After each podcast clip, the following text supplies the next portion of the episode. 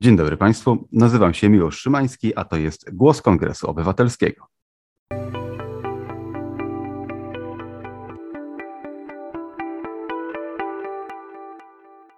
Moim gościem jest dzisiaj dr Szymon Kardaś, główny specjalista w zespole rosyjskim Ośrodka Studiów Wschodnich, a także adiunkt na Wydziale Nauk Politycznych i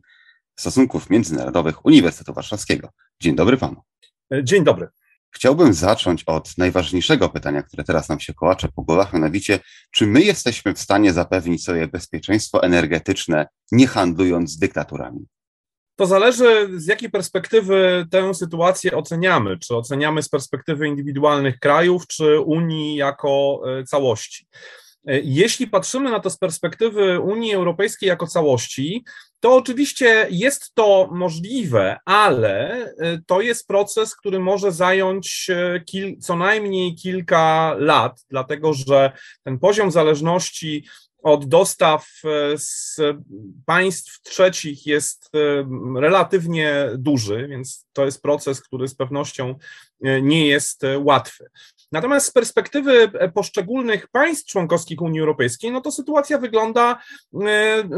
tutaj w sposób taki bardziej zróżnicowany. Znaczy są kraje, które od kilku lat konsekwentnie prowadziły kurs zmierzający do dywersyfikacji źródeł dostaw surowców energetycznych i w związku z tym z ich punktu widzenia odcięcie się od dostaw gazu, na przykład z Rosji, będzie procesem relatywnie mało bolesnym. Takim krajem jest na przykład e, e, Polska, ale są kraje, które no, zacieśniały wręcz współpracę energetyczną z e, Rosją, takie jak Niemcy. No i tutaj ten proces może zająć dużo dłużej. A jeśli wejdziemy teraz na nasze własne podwórko i spojrzymy z naszej perspektywy. Przez bardzo wiele lat kolejne rządy w Polsce dokonywały coraz bardziej odważnych kroków w kierunku odsunięcia się troszeczkę od zależności od rosyjskiego gazu. W tej chwili, no i tak już nie mamy rosyjskiego gazu, bo został on cięty, to raczej już nie wróci, to się raczej nie zmieni. Y, my się czujemy w miarę bezpiecznie z tym, w tym temacie. Natomiast jest jeszcze problem ropy. Y, Rosja eksportuje ogromną ilość ropy na europejskie rynki. Czy my jesteśmy w stanie od niej się uniezależnić, albo przynajmniej znaleźć alternatywne źródła energii w inny sposób. Udział e, Rosji w europejskim rynku e, naftowym to jest około 27-30%, bo to zmienia się w zależności od roku. I e, przekładając to na wolumeny, to jest około 103-105 milionów ton rocznie. To są dane statystyczne za 2021 rok. I rzeczywiście to są niemałe wolumeny. Też musimy pamiętać o tym, że rynek europejski ma strategiczny charakter z punktu widzenia rosyjskiego eksportu, bo jakkolwiek ten eksport się, mm, czy kierunki eksportu y, się mocno zdywersyfikowały i tutaj głównym takim krajem, który stał się indywidualnie największym odbiorcą rosyjskiej ropy są Chiny, w tej chwili 34% udziału w eksporcie, ale jeśli zliczymy wszystkie kraje członkowskie Unii Europejskiej, no to one łącznie gdzieś nadal mają udział na poziomie około 50 10% w rosyjskim eksporcie, więc to jest, e, to jest dość ważny e, też rynek jakby z rosyjskiego punktu widzenia. I w związku z tym tak duże e, wolumeny, czy zastąpić tak duże wolumeny nie jest prosto. Komisja Europejska zaproponowała, zgłaszając w komunikacie propozycje dotyczące szóstego pakietu sankcji, zaproponowała, by w taki bardzo ambitny sposób podejść do rezygnacji z importu e, rosyjskiej ropy, a mianowicie w ciągu sześciu miesięcy e, doprowadzić do sytuacji, w której całkowicie wszystkie kraje Unii Europejskiej się e, od tej ropy rosyjskiej odcinają. I to jest harmonogram niezwykle ambitny, i jednocześnie taki, który no, spotkał się z pewnym oporem w części krajów członkowskich Unii Europejskiej, które właśnie są w trudniejszej sytuacji, jeśli chodzi o możliwość znajdowania sobie alternatywnych źródeł e, dostaw. E, takim krajem jest na przykład Słowacja. E, takie zastrzeżenia zgłaszały też Czechy. W początkowym okresie, bo po jakimś, po jakichś tam kilku dniach konsultacji to się zmieniło, ale, ale też początkowo takim krajem, który no niechętnie patrzył na kwestię embarga była Austria. No i wreszcie krajem, który podnosi bardzo mocno e, e, tutaj sprzeciw wobec e, sankcjonowania importu rosyjskich surowców energetycznych, czyli ropy i gazu, są Węgry. Przy czym w przypadku Węgier mamy do czynienia z sytuacją trochę inną, bo tu nie ma obiektywnych przeszkód, jeśli idzie o możliwości dywersyfikacji źródeł dostaw, tylko jest problem braku woli politycznej. W Budapeszt od lat budował bardzo takie dobre e, relacje energetyczne z Rosją na różnych poziomach, bo to nie dotyczy tylko ropy, ale też sektora gazowego, sektora jądrowego e, i w związku z tym no, nie jest zainteresowany tym, by tę współpracę energetyczną zrywać i, i w związku z tym sięgać po tak ostre środki, jakim jest embargo, czy w ogóle jakiekolwiek ograniczenia na import rosyjskiej ropy. Dlatego też, jeśli patrzymy na to z perspektywy takiej ogólnounijnej, no to jednym problemem są, są wolumeny, drugim problemem jest jakby różna sytuacja poszczególnych krajów członkowskich, taka obiektywna, i po trzecie wreszcie e, różne spojrzenia, jeśli idzie o, e, e, czy, czy różne, różna sytuacja, jeśli idzie o wolę polityczną. Są kraje, które mają wolę polityczną, by ten proces przyspieszać, i są takie kraje, które tej woli politycznej nie deklarują. Jednakowoż wracając do mojego pierwszego pytania, to jeżeli chodzi o kraje, które dysponują dużymi złożami gazu i ropy, które mogą eksportować do Europy, no to w naszej okolicy jest to Rosja, jest to Kazachstan, Turkmenistan, Azerbejdżan, Algieria, no i oprócz tego jeszcze mamy złoża na Morzu Północnym. Jednak nie licząc tych złóż na Morzu Północnym, to mówimy o krajach, które generalnie nie słyną z tego, że przestrzegają praw człowieka, więc kupując od nich surowce, my niejako dokładamy rękę do utrzymywania tych reżimów, które są, mm, stoją w sprzeczności z naszymi europejskimi wartościami. E, tu rzeczywiście dotykamy bardzo ważnego problemu, dlatego że jeśli z jednej strony chcemy radykalnie ograniczyć import e, gazu ziemnego e, z Rosji, a przypomnijmy, że ten udział rosyjskiego gazu w europejskim rynku jest dość znaczący. On kształtował się w roku 2021 na poziomie 40%, to w, poszukując alternatyw, no, natykamy się na takie e, państwa, które e, oczywiście stanowią źródło alternatywne, potencjalnie alternatywne źródło dostaw, ale niekoniecznie e, też no, spełniają pewne kryteria, które w wymiarze politycznym są istotne dla E, szeroko rozumianego świata zachodniego. No bo kiedy poszukujemy alternatyw dla Rosji, to rzeczywiście mówimy tutaj w, o takich krajach jak Azerbejdżan e, i oczekiwania, że ten uruchomiony niedawno tak zwany południowy korytarz gazowy umożliwi wzrost e, eksportu gazu z Azerbejdżanu, a Azerbejdżan mm, no, uchodzi za jedno z tych państw, które zaliczylibyśmy do grona autorytarnych. E, e, jeśli mówimy o e, jakichś takich potencjalnych tutaj planach zwiększania importu z Bliskiego Wschodu, też rozpatrywany jest Iran, chociaż na razie są tutaj pewne bariery takie obiektywne w postaci braku możliwości infrastrukturalnych eksportu irańskiego gazu na rynek europejski, ale gdyby potencjalnie Iran wybudował jakieś terminale eksportowe, LNG, no to oczywiście takie możliwości mogłyby, mogłyby powstać, no ale znowu pojawia się pytanie, tak, czy jest to kraj, z którym nawiązywanie współpracy, biorąc pod uwagę system polityczny i uwarunkowania wewnętrzne, czy to rzeczywiście jakby wpisuje się w te, w te oczekiwania, które no, gdzieś po stronie politycznej stoją, stoją jeśli idzie o, o, o Zachód.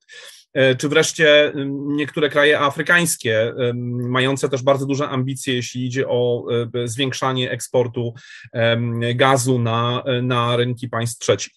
E, więc, więc to rodzi pewne, pewne problemy i wątpliwości. Ale jednocześnie warto też spojrzeć, mówiąc o potencjalnych źródłach dostaw, na na to,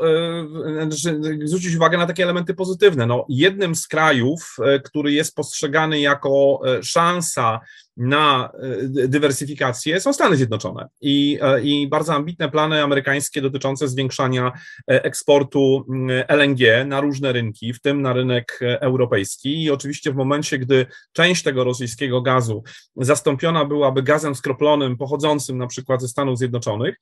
no to oczywiście wtedy mielibyśmy taką komplementarność, tak? Znaczy i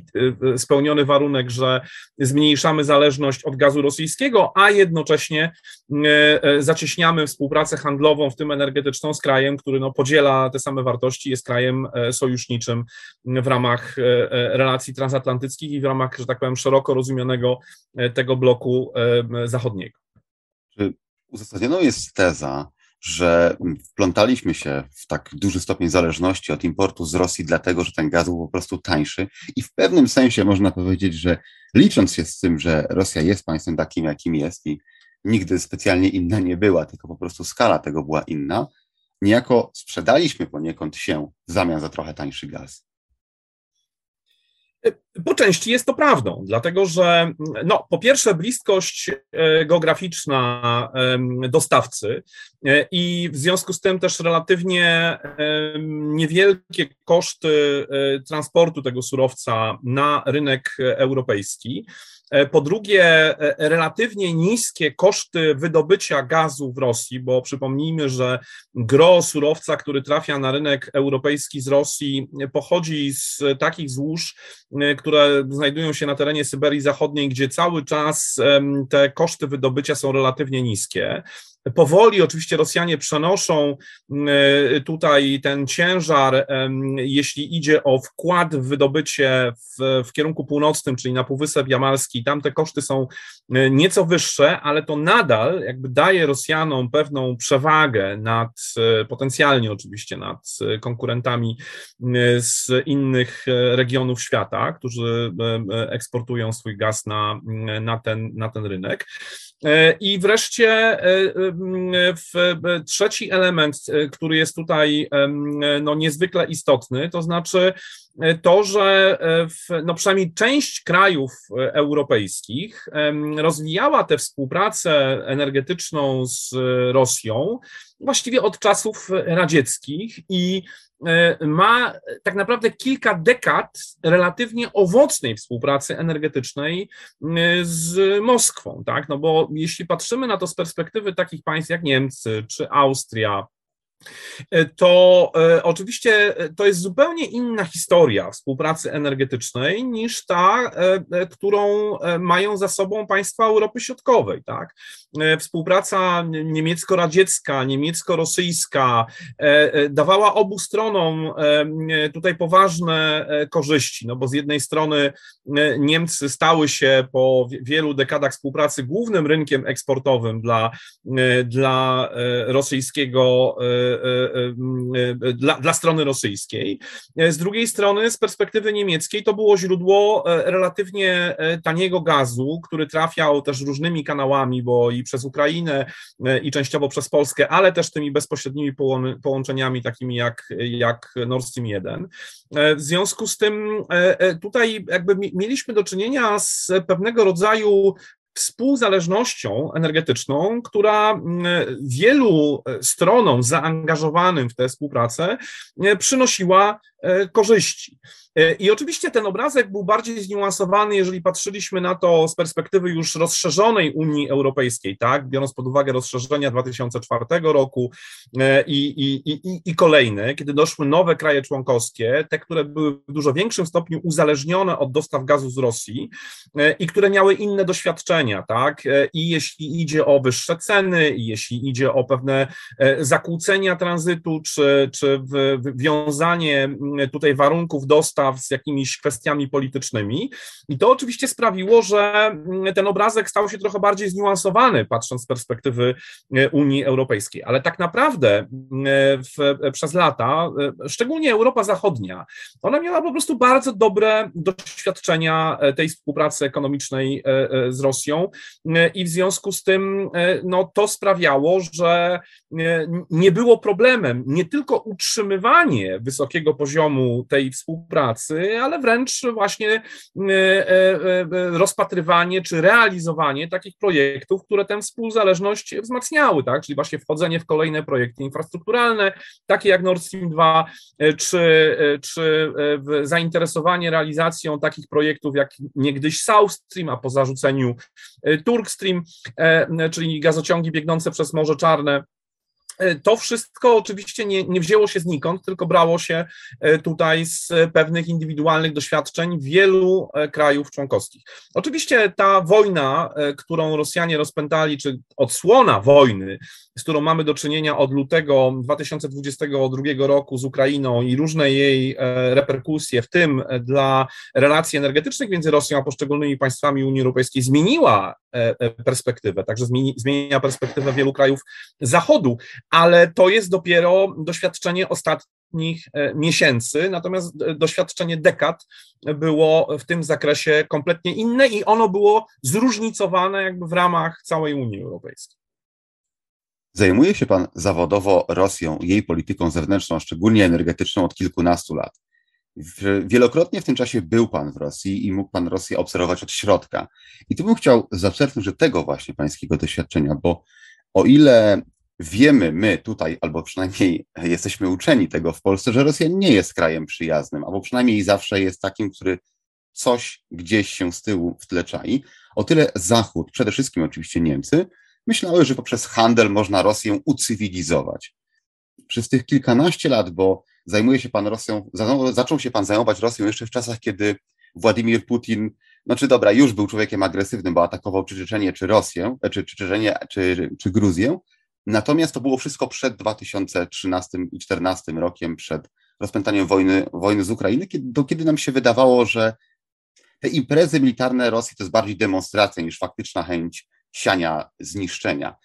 E, obserwując Rosję i będąc tam i obserwując Rosjan od środka w Rosji, czym dla nich była ta polityka gazowa, czym dla nich był eksport gazu i czy zaobserwował Pan pewne procesy już wtedy, wiele lat temu, które sugerowałyby, że nie da się Rosji ucywilizować przez handel. Z jednej strony nie ulega wątpliwości, że sfera energetyczna w okresie rządów Władimira Putina została uznana za jeden z e, najbardziej strategicznych e, sektorów rosyjskiej gospodarki. E, który no, gwarantuje nie tylko stabilność finansową, ale taką stabilność ogólnogospodarczą i jednocześnie staje się czymś, co Rosja może wykorzystywać jako instrument w polityce zagranicznej. E, I to w zasadzie stało się jasne nawet po lekturze dokumentów, wypowiedzi Władimira Putina, przedstawicieli mm, najwyższych władz Federacji Rosyjskiej, e, kiedy zaczęły pojawiać się hasła o tym, że e, Rosja ma szansę stać się, czy będzie dążyć do tego, by być takim supermocarstwem energetycznym.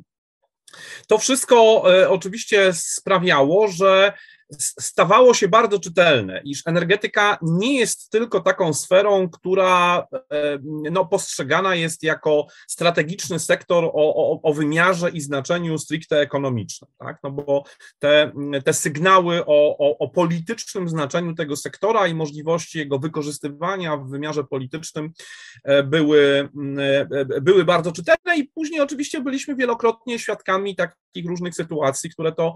potwierdzały, czy w relacji relacjach, no przede wszystkim w relacjach z państwami tak zwanej bliskiej zagranicy, czyli tymi krajami, które były e, kiedyś częścią Związku Radzieckiego, a, a e, po jego rozpadzie stały się niepodległymi państwami, bo te kwestie energetyczne wykorzystywane do uzyskiwania pewnych koncesji politycznych były, e, były widoczne i w relacjach z Białorusią, i w relacjach z Ukrainą, i w relacjach z państwami Azji Centralnej, i w relacjach z państwami Kaukazu Południowego, na przykład z Gruzją. W związku z tym w okresie putinowskim stało się czytelne, że ten sektor jakby zyskuje na znaczeniu w wymiarze ponadekonomicznym. Ale jednocześnie to, co było też jasne, to to, że e, jakby przez wiele, wiele lat, że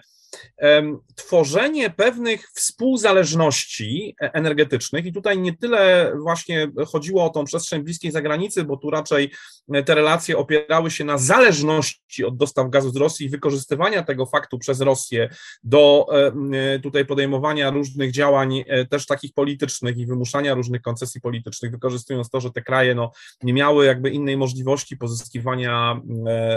surowców energetycznych, w szczególności gazu. Ale w przypadku relacji z państwami, które no, czy, czy weszły do Unii Europejskiej w 2004 roku, czy z państwami tak zwanej Europy Zachodniej, e, e, budowanie tej e, współzależności było takim sygnałem, że oczywiście traktujemy tą energetykę jako bardzo ważny komponent tak naprawdę no, jak, jakiegoś budowania relacji z, ze światem e, e, e, zewnętrznym, z tym, z tym, z tym, z tym sąsiedztwem takim, takim najbliższym. I oczywiście traktujemy jako ważne źródło dochodów, a jednocześnie w pewnych aspektach, tam gdzie oczywiście można było z tego uzyskać jakieś dywidendy polityczne, też próba rozgrywania właśnie takiego politycznego, tak, to znaczy na przykład inicjowania projektów energetycznych tylko wobec wybranych państw członkowskich Unii Europejskiej, licząc na to, że to zantagonizuje zharmonizuje albo przynajmniej poróżni e, kraje unijne wewnątrz, e, a to oczywiście zawsze będzie sprzyjało Rosji, no bo będzie gdzieś tam hamowało e, te możliwości jakiegoś większego uwspólnotawiania działań dotyczących sfery energetycznej w relacjach z Rosją. To się, to się do pewnego stopnia Rosjanom udawało, tak? Nord Stream 1 jest takim przykładem, bo on, on już wywołał dyskusje wewnątrz unijne. Wiemy, że nie wszystkie kraje członkowskie były entuzjastami, mówiąc oględnie, tego projektu. Nord Stream 2 to już w ogóle był źródłem jakby poważnej kłótni. E, też te e, projekty południowe, South Stream, Turk Stream,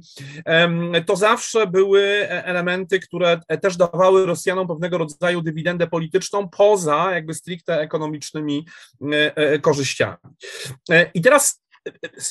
na to wszystko nakładało się w naturalny sposób pewne oczekiwanie świata zachodniego, no, że budowanie, wzmacnianie tej, tej współzależności, świadomość tego, że Rosja jest w bardzo dużym stopniu uzależniona od rynku europejskiego jako rynku eksportowego, że to oczywiście może też wpływać na to, że być może przyspieszą pewne zmiany wewnętrzne, tak? Jeśli idzie o transformację rosyjskiej gospodarki, być może też jakaś tam e, transformacja e, e, częściowa systemu politycznego, zbliżanie tej cywilizowanie Rosji w takim znaczeniu, że staje się bliższa pewnemu modelowi rozwoju, który mm, jest charakterystyczny dla państw zachodnich, dla państw europejskich. Y, I, I to nie jest tak, że przez te 20 lat ponad już rządów putinowskich, że mieliśmy tutaj do czynienia z jakimś jakby takim trwałym, linearnym procesem. To znaczy, że, że, e, że ta Rosja się w zasadzie nie zmieniała, albo jeśli się zmieniała, to zmieniała się na gorsze. Nie, były takie momenty, które jakby rodziły pewnego rodzaju oczekiwania, tak, e, e, po stronie e, europejskiej, na przykład okres prezydentury Miedwiediewa, tak, który był postrzegany jako pewnego rodzaju szansa właśnie na jakieś być może nowe, nowe, nowe otwarcie, to, że Rosja stała się częścią, częścią Światowej Organizacji Handlu, też pojawiły się takie oczekiwania, że przyjęcie na siebie pewnych zobowiązań międzynarodowych wpłynie na procesy zmian w samej Rosji. E, no ale kiedy próbujemy ten proces podsumować z perspektywy roku 2022, niezależnie od tego, że to była trochę sinusoida, e, no to oczywiście diagnoza jest bardzo negatywna, dlatego że znaleźliśmy się dzisiaj w takim punkcie, gdzie e, próba wzmacniania współzależności, której efektem miałyby być poważniejsze zmiany systemowe w samej Rosji, zakończyła się fiaskiem. Co więcej, pomysł taki, by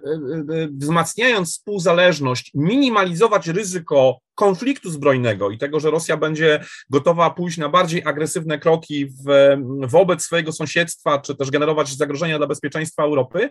też e, okazała się fiaskiem, bo ten wysoki poziom współzależności w sferze energetycznej nie uchronił nas e, przed e, e, wieloma agresywnymi posunięciami Rosji. No i finalnie nie uchronił nas przed inwazją, której Rosja dokonała wobec Ukrainy w lutym 2022 roku. A gdybym mógł Pana poprosić o pokuszenie się o pewną prognozę, Niezależnie od tego, czy Putin się utrzyma, czy nie, eksport węglowodorów jest najważniejszą, najważniejszym elementem gospodarki rosyjskiej, która tym bardziej, że jest ona dosyć przestarzała i średnio Rosja ma inne możliwości zarabiania poważnych pieniędzy na eksporcie. Czy w najbliższych latach, mówię tutaj o średnim horyzoncie kilku, kilkunastu lat, czy rosyjska gospodarka, teraz mamy dwa scenariusze. Pierwszy, że sankcje na węglowodory z Rosji zostaną utrzymane długo, i drugi, że za kilka lat zostaną zniesione, bo jakiś kompromis wokół Ukrainy zostanie znaleziony. Y, gdyby mógł się Pan pokusić o dwie tego typu prognozy, jak może wyglądać Rosja i nasza relacja z Rosją, nasza w sensie Unii Europejskiej w horyzoncie tych kilku, kilkunastu lat? No, po pierwsze trzeba zauważyć, że e, te restrykcje na import węglowodorów najpierw muszą zostać wprowadzone, bo my cały czas jesteśmy jakby w przededniu e, decyzji dotyczących tego nowego pakietu sankcji, w ramach którego mają być przyjęte restrykcje na import ropy i produktów naftowych. Nie mamy jasności, e, jaki będzie ostateczny kształt tych, tych restrykcji, jaki będzie tutaj horyzont czasowy ich wdrażania. I po drugie, nie jest też jasne, czy, czy założenia dotyczące gazu, a Komisja Europejska, co prawda, nie proponuje na razie sankcjonowania sektora gazowego, ale zakłada, że do 2027 roku Unia Europejska mm, powinna wejść na taką trajektorię, aby całkowicie uniezależnić się też od importu mm, gazu z Rosji. To są bardzo ambitne założenia. Natomiast e, otwartym pozostaje pytanie, oczywiście, czy da się je wdrożyć w życie, jak będzie wyglądała implementacja tych bardzo ambitnych e, celów. Natomiast to, co dla mnie nie ulega wątpliwości, to niezależnie od tego, e, jakie ostatecznie podjęte zostaną decyzje dotyczące sankcji, jak będzie wyglądała ich implementacja, znaleźliśmy się w takim punkcie, w którym e, wyruszyliśmy z punktu A. Załóżmy, że ten punkt A to był moment e, no, charakteryzujący nasze relacje przed inwazją rosyjską na Ukrainę. A punkt B to jest taki, e, taki punkt, w którym e, mamy Europę bez, e, całkowicie bez rosyjskich surowców, czyli bez ropy, surowców energetycznych, bez ropy, bez, bez produktów naftowych, bez, bez węgla, bez gazu. I to, co dla mnie nie ulega najmniejszej wątpliwości, to to, że ruszyliśmy jako, jako, jako Unia z punktu A w kierunku punktu B.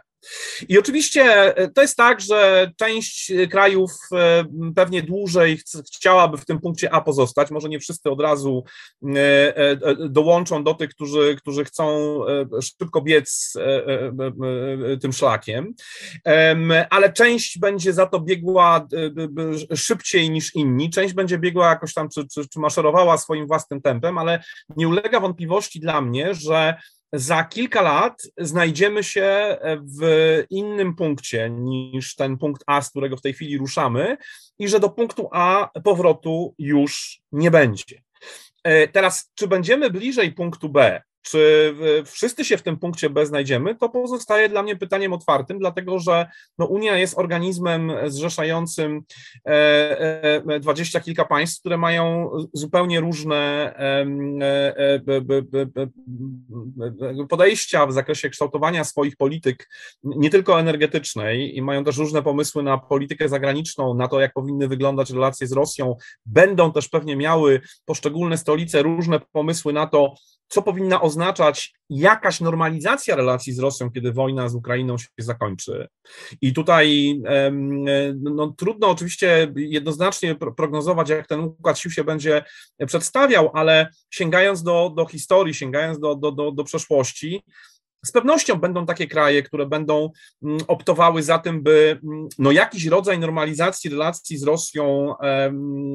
wprowadzić. Być może będzie to miało też pewne implikacje dla współpracy w kluczowych dziedzinach gospodarczych, takich jak na przykład energetyka, żeby jakoś tam próbować rękę mm, do Rosji wyciągnąć, w cudzysłowie oczywiście. E, e, no i pewnie będą kraje, które będą bardzo radykalnie stawiały tutaj kwestie e, w, związane z oczekiwaniami względem względem państwa rosyjskiego i, i, i też miały inny pomysł na, na te relacje, być może takie bardziej izolacjonistyczne, do, przynajmniej dopóki e, polityka Federacji Rosyjskiej się e, nie zmieni.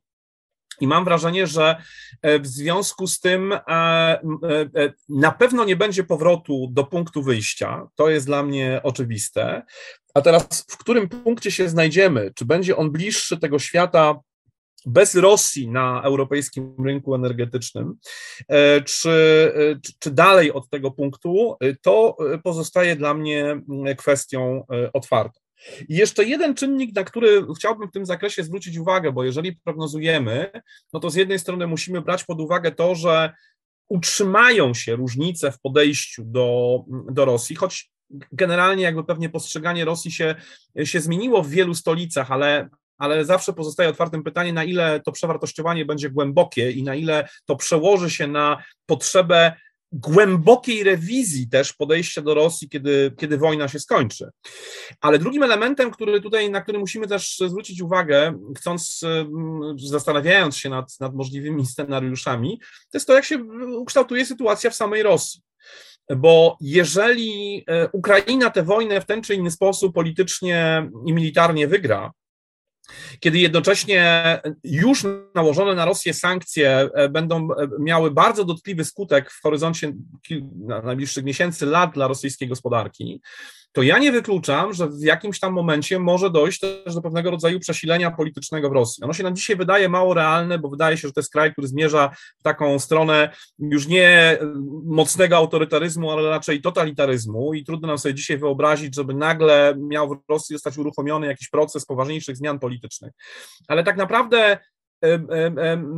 konfiguracja tych dwóch czynników, czyli e, e, e, brak sukcesu Rosji w wojnie z Ukrainą i jednocześnie poważne skutki gospodarcze dla rosyjskiej, dla, dla Rosji, jeśli idzie o sankcje, i też poważne skutki dla elity polityczno-biznesowej Rosji w związku z tą wojną, nie wykluczam, że mogą na jakimś tam etapie doprowadzić do pewnego rodzaju przesilenia politycznego. No a gdyby doszło do jakiejś korekty czy zmiany kursu, to to też oczywiście tworzy zupełnie zupełnie nowe e, e, uwarunkowania, tak? No bo wtedy możemy sobie bardzo łatwo wyobrazić, że przynajmniej dla części krajów Unii Europejskiej, e, byłby to sygnał, że a, no skoro Rosja się zmienia, skoro, nie wiem, nie ma Putina i następuje jakaś tam korekta putinizmu, może nawet niewielka rewizja, ale korekta putinizmu, że być może byłoby to wygodnym pretekstem do tego, by ten proces normalizacji e, e, przyspieszać, no a to oczywiście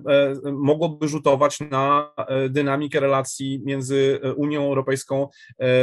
jako całością a, a Rosją. Więc, e, więc ten czynnik wewnątrzrosyjski jest też tutaj bardzo istotny i, mm, i jest pewną e, niewiadomą, ale konfiguracja tych czynników, z którymi w tej chwili mamy do czynienia, oddziałujących na, na, na Rosję, może mieć e, takie implikacje, które dzisiaj nam się wydają trudne do wyobrażenia. W związku z powyższym zostaje trzymać kciuki za to, żeby Rosja szanowała prawa człowieka wewnątrz i na zewnątrz, i dzięki temu im się będzie żyło lepiej, a nam prawdopodobnie też. E, ja bardzo panu dziękuję za rozmowę. Dziękuję pięknie. Moim gościem był dr Szymon Kardaś, Ośrodek Studiów Wschodnich i Uniwersytet Warszawski.